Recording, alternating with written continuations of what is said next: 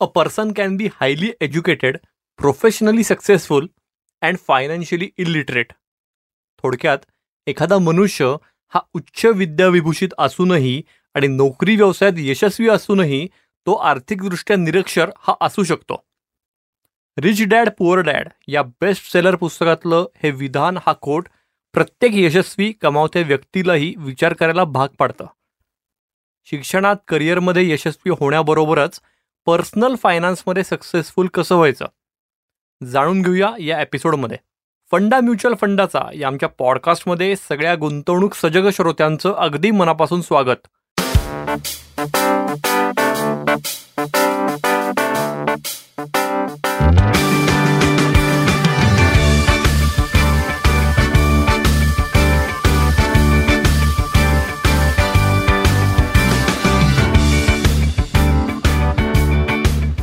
Crescent या पुण्यातल्या आघाडीच्या म्युच्युअल फंड डिस्ट्रीब्युटर फर्मचे संचालक भूषण वाणी हे आपल्यासोबत आहेत. नमस्ते Bhushan. Hello Niranjan. How you कसे आहात तुम्ही? एकदम मस्त. आणि तुमच्यासोबत पॉडकास्ट करतोय त्यामुळे मजेतही आहे. एक्सलंट मलाही खूप आनंद होतोय. येस तर भूषण आपण या एपिसोडची सुरुवातच रिच डॅड पोर डॅड मधल्या कोर्टनी केली आहे सो त्याच्यामुळे त्यात रिच डॅड पुअर डॅड मधलाच गुंतवणूकदारांना देण्यात आलेला एक साधा आणि सोपा सल्ला म्हणजे ॲसेट्स आणि लायबिलिटीजमधला फरक ओळखा आणि ॲसेट्समध्ये गुंतवणूक करा. पण हा फरक ओळखण्यातच अनेकांची गल्लत होते. काय सांगाल तुम्ही? प्रथमतः आपल्याला ॲसेट आणि लायबिलिटी म्हणजे काय हे समजून घेणं गरजेचं आहे. म्हणजे आपण जेव्हा ॲसेट असा विचार करतो किंवा ॲसेट म्हणून गुंतवणुकीकडे ॲसेट म्हणून बघतो तर अशी कुठलीही गोष्ट ज्याच्यात आपण गुंतवणूक केलेली आहे आणि ज्यातून ज्याच्यातून आपल्याला परताव्याच्या स्वरूपात काही पैसे परत मिळत आहेत मग ते मासिक असतील वार्षिक असतील किंबहुना त्यात कॅपिटलमध्ये वाढ होत असेल तर त्याला आपण ॲसेट म्हणून संबोधू शकतो. पण या पुस्तकात जसं सांगितलं आहे आणि ज्याच्यात लोकांची अनेकदा गल्लत होते की बाबा मी माझं राहतं घर आहे आणि जे मी आज त्या घरात राहतोय तर ती माझी ॲसेट आहे. तर ती ॲसेट नसून म्हणजे रिच डॅड पुअर डॅड चे लेखक रॉबर्ट कियोसॉकी हे कायम सांगतात की तुम्ही ज्या घरात राहताय त्या घरासाठी तुम्ही त्याचं इलेक्ट्रिसिटी बिल पे करताय त्याच्यासाठी मेंटेनन्स कॉस्ट पे करताय त्यात पाणीपट्टी भरताय असंख्य खर्च करताय सो ती तुमची ॲसेट कशी होऊ शकते? असं त्यांचा प्रश्न आहे आणि जो योग्य आहे असं मला वाटतं. सो गल्लत करू नका. ॲसेट आणि लायबिलिटी ह्या दोन वेगळ्या गोष्टी आहेत. ज्या गोष्टींवर आपण खर्च करतो ऑनगोईंग बेसिसवर खर्च करतो ती आपली लायबिलिटी झाली. म्हणजेच आपलं घर हे आपली लायबिलिटी आहे ही ॲसेट नव्हे. आणि जरी ती आपण ॲसेटच्या स्वरूपात मोजत असलो समजा आज मी एक कोट रुपयांना फ्लॅट विकत घेतला आहे आणि दहा वर्षानंतर त्या घराची किंमत ही साधारण अडीच कोटी रुपये आहे. पण मला त्या अडीच कोटींचा कुठलाही उपयोग नाही कारण ती किंमत ही कागदावर आहे. ते पैसे माझे वाढलेले जरी असतील तरी ते माझ्या हातात नाही आहेत त्यामुळे ती माझी ॲसेट नव्हे ती माझी लायबिलिटी आहे कारण तिथे मी कायम खर्च करत राहणार आहे. वा खूप छान एक्सप्लेन केलं भूषण तुम्ही. कारण अगदी प्राईम लोकेशनमध्ये जरी तुमचा फ्लॅट असेल आणि त्याची किंमत तुम्ही म्हणता असं दहा वर्षांनी अडीच कोटी जरी झाली तरी तो आपण विकणार नाही आहोत तर तो ठेवणार आहोत कारण ते राहतं घर आहे आपलं. नक्कीच निरंजन. त्याच्यामुळे हा छान फरक एक्सप्लेन केलात तुम्ही. पण तरीही आपल्या समस्त भारतीयांची आणि त्यातही मराठी जनांची विचारधारा विचारसरणी अजूनही अशी असते की गुंतवणूक म्हणली की सगळ्यांची पहिली पसंती फ्लॅटला तरी असते जमिनीला तरी असते नाहीतर सोन्याला तरी असते. म्हणजे या सगळ्या पारंपरिक पर्यायांकडेच आपण झुकतो. तर या पर्यायांमध्ये गुंतवणूक करावी की करू नये? कुठल्याही गुंतवणुकीचा पर्याय निवडताना त्या गुंतवणुकीमध्ये मला किती काळ गुंतवणूक ठेवायची आहे? त्या गुंतवणुकीमधून मला काय परताव्याची अपेक्षा आहे? मग मला त्यातून काही रेग्युलर इन्कम अपेक्षित आहे का? ज्या इन्कमवर माझी काही डिपेंडन्सी असणार आहे का? कारण आपण पहिल्या प्रश्नात जसं बोललो आणि समजून घेतलं की ॲसेट अशी कुठलीही गोष्ट किंवा अशी कुठलीही गुंतवणूक ज्याच्यातून मला परताव्याच्या स्वरूपात पैसे येणार आहेत तर हे समजून घेणं आधी गरजेचं आहे. कुठलीही गुंतवणूक ही चुकीची किंवा वाईट नसते. काळानुरूप आपल्याला पैसे कधी लागणार आहेत त्या प्रत्येक ॲसेटमध्ये आपण किती पैसे गुंतवले पाहिजेत हे आपल्या इन्कमनुसार आपण काय रिस्क घेऊ शकतो ती गुंतवणूक करताना. या पॅटर्ननुसार आणि आपल्याला असणाऱ्या गरजेच्या पैशांनुसार आपल्याला कधी तो पैसा लागणार आहे यानुसार जर आपण गुंतवणूक निवडली तर आपल्याला त्याचा तोटा होणार नाही किंबहुना आपल्याला त्याचा फायदाच होईल. आता तुम्ही जो प्रश्न विचारला आहे की पारंपरिक गुंतवणूक ह्याचाच विचार करायचा आहे का? तर असं नाही आहे हल्लीच्या जगात हे नक्की बोललं जातं की दोन ॲसेटचे प्रकार आहेत. एक फिजिकल ॲसेट आणि एक फायनान्शियल ॲसेट. तर घर ही माझी फिजिकल ॲसेट झाली. जर मी म्युच्युअल फंडात गुंतवणूक करत असेल तर ती माझी फायनान्शियल ॲसेट झाली. तर आपल्याला फिजिकल ॲसेटमध्ये किती पैसे लावले गेले पाहिजेत आणि फायनान्शियल ॲसेटमध्ये किती पैसे लावले गेलेत हे समजून घेणं गरजेचं आहे. कुठलीही गुंतवणूक वाईट नाही हे मी मगाशीच म्हणालो.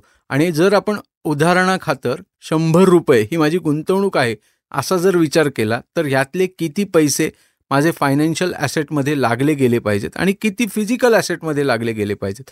कारण मला दरवेळी पैसा हा पंधरा वीस वर्ष पंचवीस वर्षांनीच लागणार आहे.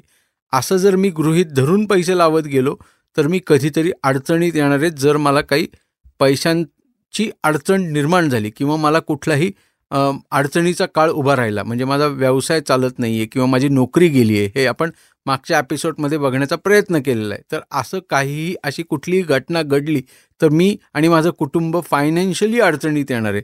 म्हणून मला फायनान्शियल ॲसेट आणि फिजिकल ॲसेट या दोघांमधला फरक ओळखून त्या प्रत्येक प्रकारामध्ये गुंतवणूक ही केली गेली पाहिजे. अगदीच.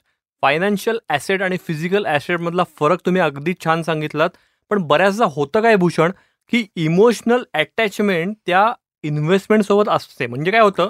की सोनं आपण घेतो इन्व्हेस्टमेंट म्हणून पण सोनं विकणं याला आपल्या काय म्हणू? समाजामध्ये संस्कृतीमध्ये एक निगेटिव्ह शेड आहे. हे सोनं विकण्याचा अर्थ तुमच्यावर खूपच काहीतरी आभाळ कोसळले किंवा हे तीच गोष्ट जमिनीची पण आहे.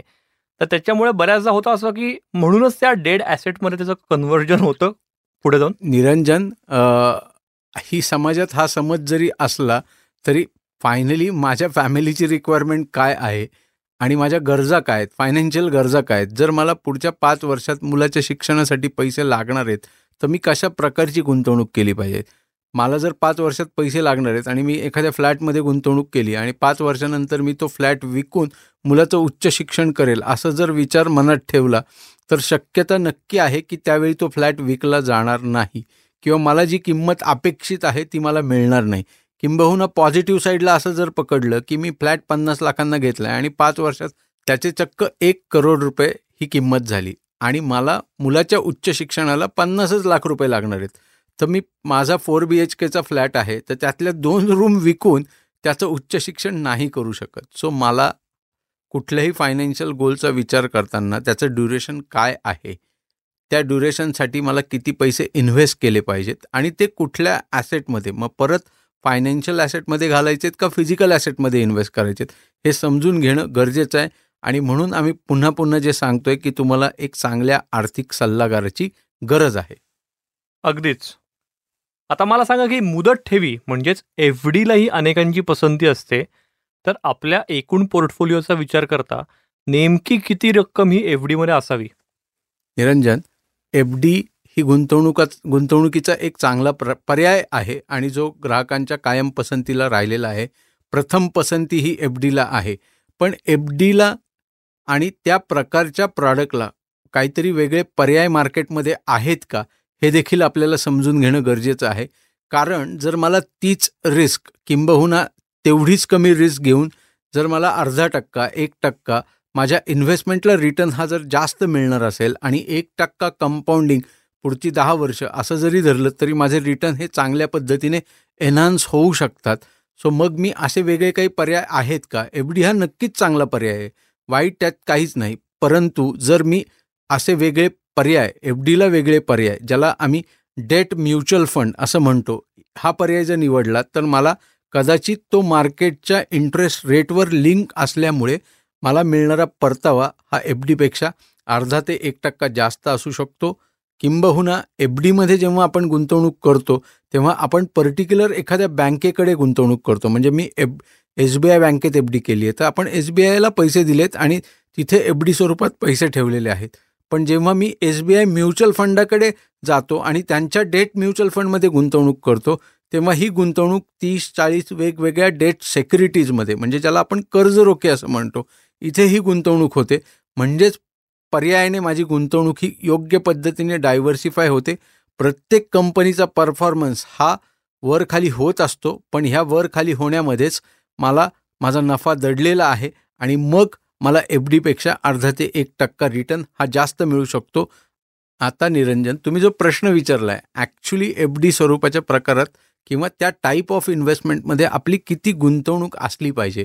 तर शंभर रुपयाचं जर उदाहरण आपण घेतलं आणि माझा इमर्जन्सी मला काही लागणार आहे किंवा मला पुढच्या तीन ते पाच वर्षात माझी कार बदलायची आहे मला घराचं रिनिव्हेशन करायचं आहे किंवा मला मुलाची पहिली ॲडमिशन घ्यायची आहे किंवा मुलाच्या उच्च शिक्षणासाठी पहिल्या एक किंवा दोन वर्षांचा खर्च आहे असा कुठलाही माझा फायनान्शियल गोल जर येणाऱ्या तीन ते पाच वर्षांच्या कालावधीत असेल तर ते पैसे एफ डी किंवा डेट म्युच्युअल फंड म्हणजे माझा पहिला पर्याय हा डेट म्युच्युअल फंड हाच असला पाहिजे. पण ह्या दोन्हीपैकी एका पर्यायामध्ये आपण गुंतवू शकतो. साधारणतः माझ्याकडे जर शंभर रुपये असतील तर त्यातले दहा रुपये ह्या प्रकारात गुंतवले गेले पाहिजेत. खूपच डिटेलमध्ये एक्सप्लेन केलात भूषण तुम्ही. पुढचा प्रश्न आपण आता गव्हर्नमेंट स्कीम्सबद्दल घेऊया. म्हणजे P P F Sukanya Samriddhi किंवा पोस्टाच्या वेगवेगळ्या योजना नॅशनल पेन्शन स्कीम तर या सरकारी योजनांमधल्या गुंतवणुकीविषयी तुमचे नेमके काय विचार आहेत? निरंजन आपण जेव्हा डेट कॅटेगरी आपण डेट म्युच्युअल फंड मगाशी समजून घेतला पण डेट कॅटेगरी असा जर विचार केला तर ह्याच्यात असंख्य वेगवेगळे प्रॉडक्ट येतात. म्हणजेच bank F D recurring deposit Sukanya Samriddhi P F P P F company F D corporate bond infrastructure bond government securities perpetual bond issued by R B I infrastructure bond debt mutual fund fix maturity plan so and so forth असंख्य प्रकारची products आहेत. परंतु आता ह्या प्रत्येक प्रॉडक्टचा जर विचार केला तर काळाच्या ओघात याचा व्याजाचा दर किंवा ह्याला मिळणारा रिटर्न ऑन इन्व्हेस्टमेंट हा खाली खाली येत चाललेला आहे. जर कुठलीही इकॉनॉमी जर वर सरकणार असेल म्हणजे त्यात ग्रोथ होणार असेल इकॉनॉमी एक्सपांड होणार असेल आणि देश प्रगती करणार असेल तर साहजिक आहे की व्याजाचे दर टप्प्याटप्प्याने हे खाली येणार आहेत. मग असं जर घडणार असेल आणि ते जर आपल्या महागाईला बीट करणार नाहीत म्हणजे माझी इन्व्हेस्टमेंट आज शंभर रुपये केली आहे.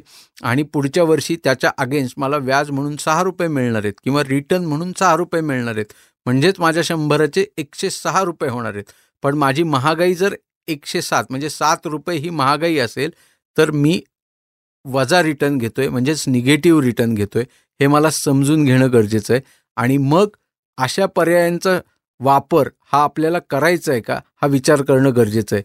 पण तरी मी पुन्हा एकदा सांगेल की कुठलंही प्रॉडक्ट किंवा कुठली इन्व्हेस्टमेंट वाईट नाही आपली गरज काय आहे हे समजून घेऊन आपल्याला किती काळानंतर पैसे लागणार आहेत आणि तो पैसा आपल्याला कशासाठी कामी येणार आहेत ह्या जर गोष्टींचा आपण ताळमेळ बांधला आणि त्या पद्धतीने गुंतवणूक केली तर हे पर्याय देखील आपल्याला उपयुक्त ठरू शकतात. पण डेट प्रकारामध्ये दहा वर्ष पंधरा वर्ष वीस वर्ष असे पैसे पार्क करायला जाऊ नका कारण काळाच्या ओघात व्याजाचे दर कमी कमी होत आहेत. म्हणजे मी स्वतः चक्क पंधरा वीस वर्षांपूर्वी लक्ष्मी रोडला पी एफला किंवा पी पी एफला पंधरा टक्क्याचं व्याज मिळणारे असे फ्लेक्स बघितलेत जे व्याज आज सात पॉईंट दहा टक्के. तर इतका जर फरक पडणार असेल आणि अजून इथून पुढे दहा वर्षात तर जर तीन टक्के चार टक्क्यांवर येणार असेल तर एवढा रिटर्न हा मला परवडणारा आहे का? किंवा त्याच्यात माझी जमा होणारी पुंजी ही मला सफिशियंट असणार आहे का? तर त्याचं उत्तर नक्की नाही असं असेल. आणि म्हणून आपल्याला योग्य टाईप ऑफ इन्व्हेस्टमेंटचा विचार करणं गरजेचं आहे. आणि किंबहुना चांगल्या अर्थ सल्लागाराची आपल्याला गरज आहे. भूषण तुम्ही सांगताय ते पटतंय सगळं. आणि रादर तेच आहे की आपल्या या एपिसोडचं टायटलच श्रीमंत होण्याचा राजमार्ग असा आहे. तर आता सांगा की या राजमार्गाची वाट खरंच म्युच्युअल फंडाच्या माध्यमातून शोधता येते का? निरंजन आपण वेळोवेळी जे श्रोत्यांना सांगत आलेलो आहोत की बाबा म्युच्युअल फंड हा स्वतः एक असा ॲसेट क्लास आहे की जो आपल्या वेगवेगळ्या ॲसेटमध्ये आपल्याला गुंतवणूक करायला मदत करतो. म्हणजे काय? की म्युच्युअल फंडच्या माध्यमातून आपण सेव्हिंग बँकला सबस्टिट्यूट म्हणून गुंतवणूक लिक्विड फंडात करू शकतो.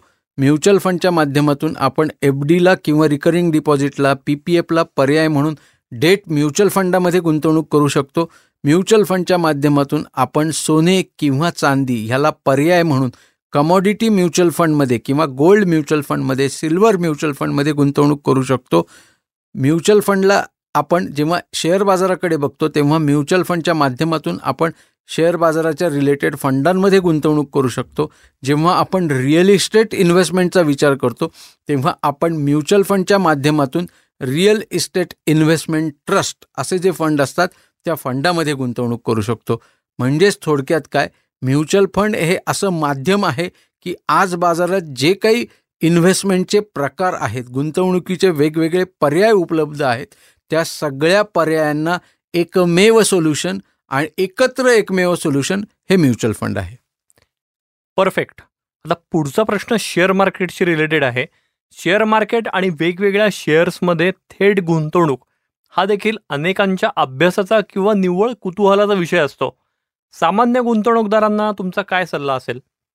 निरंजन कुठल्याही शेअर्सची निवड करणे आणि ते आपल्या पोर्टफोलिओला इन्व्हेस्टमेंट म्हणून घेणे हे तितकंसं सोपं काम नाही. आणि म्हणूनच म्युच्युअल फंड हा पर्याय आहे की जो इक्विटी म्युच्युअल फंडच्या माध्यमातून आपल्याला शेअर बाजाराची गुंतवणूक पर्याप्त प्राप्त करून देतो आणि तिथे आपल्याला श्रीमंतीचा मार्ग हा मिळू शकतो. तरीही जर एखाद्या व्यक्तीला शेअर्समध्ये पैसे लावायचे असतील तर माझा सल्ला त्याला असा असेल की ज्या कुठल्या ब्रोकरच्या माध्यमातून तुम्ही ही गुंतवणूक करत असाल तर त्या ब्रोकरकडे शेअर्सचा रिसर्च हा अवेलेबल आहे की नाही त्या रिसर्चमध्ये तो कुठल्या कुठल्या गोष्टी बघतोय मॅनेजमेंटचा किती अभ्यास करतोय त्या व्यवसायाचा अभ्यास किती करतोय त्या व्यवसायातल्या नफ्या तोट्याचा अभ्यास कसा करतोय बॅलन्स शीट बघतोय की नाही त्या कंपनीची प्रॉडक्टिव्हिटी किती आहे हे बघतोय की नाही हे समजून घेऊन जर तुम्ही अशा प्रकारच्या गुंतवणुकीकडे गेलात तर तुम्हाला निश्चित त्याचा चांगला फायदा हा होऊ शकतो. येस आता मला सांगा की राकेश आहे ज्याचं वय साधारण तिशीच्या घरात आहे आणि त्याला महिन्याकाठी एकूण तीस हजार रुपयांची गुंतवणूक करायची आहे. इन्व्हेस्टमेंट करायची आहे. त्याचं नुकतंच लग्न झालं आहे आणि तो पुढच्या दोन वर्षात मुलाचा विचार करतोय. तर त्यानं गुंतवणुकीचं नियोजन हे नेमकं कसं करायला हवं? निरंजन आपण रिसेंटली मॅरिड म्हणजे लग्न झालेली व्यक्ती असं उदाहरण म्हणून घेतोय. तर ज्याचं लग्न आत्ताच झालेलं आहे त्याच्या आयुष्यात कुठले कुठले फायनान्शियल गोल असू शकतात हे आधी समजून घेणं गरजेचं आहे. म्हणजे जसं तुम्ही सांगितलं की दोन वर्षात तो त्या पहिल्या मुलाचा विचार करतोय. सो दोन वर्षानंतर मुलगा जर जन्माला येणार असेल तर त्याच्यासाठी लागणारा हॉस्पिटलचा खर्च असेल म्हणजे डिलेवरी असेल मिसेसची तर तो खर्च असेल. किंबहुना पुढच्या पाच वर्षात त्याची पहिली शाळेची ॲडमिशन असेल हा खर्च असू शकतो.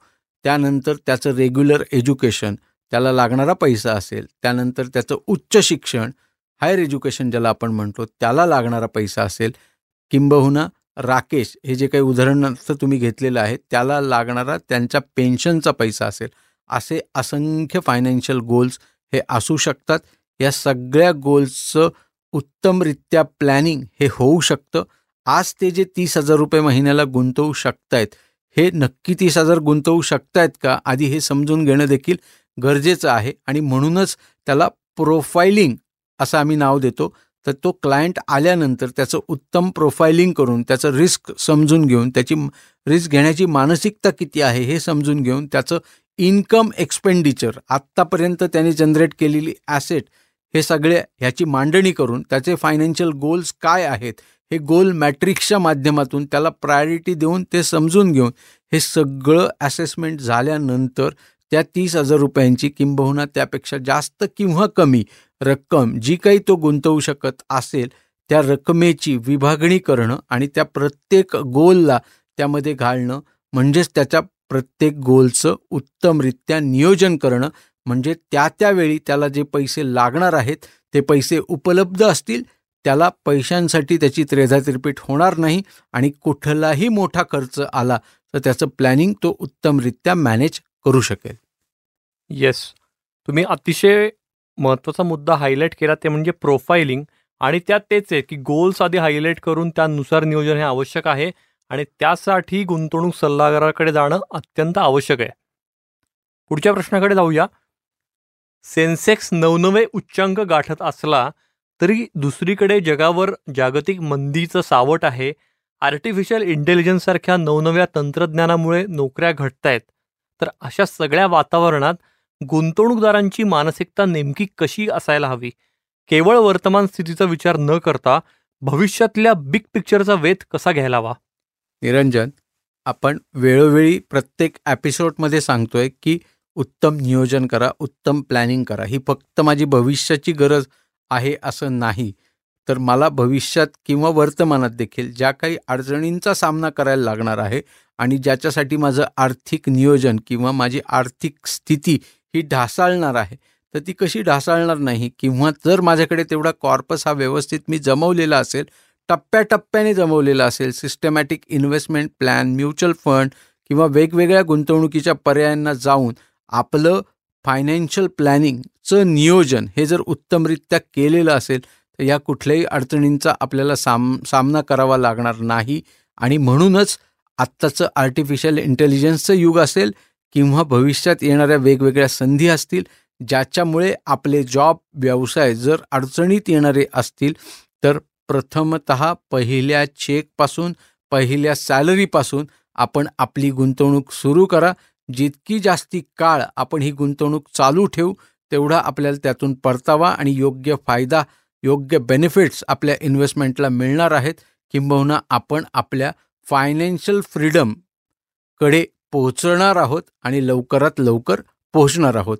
सो वर्तमान स्थितीचा विचार फक्त न करता भविष्यातीलही ज्या गोष्टी आपल्याला लागणार आहेत त्याचा पूर्णपणे विचार करून परत एकदा ते प्रोफाईल समजून घेऊन त्याची गुंतवणूक आणि त्याचं रिस्क हे आपल्याला समजून घेऊन मग आपण फायनान्शियल प्लॅनिंगकडे जर प्रस्थान केलं तर आपण एक चांगला गुंतवणूकदार म्हणून पुढे येऊ शकतो. वा गुंतवणूक करताना भविष्याचा वेध घेणं हे अत्यंत आवश्यक आहे आणि तो वेध जर खरंच घ्यायचा असेल तर पारंपरिक पर्यायांवर गुंतवणुकीच्या अवलंबून चालणार नाही.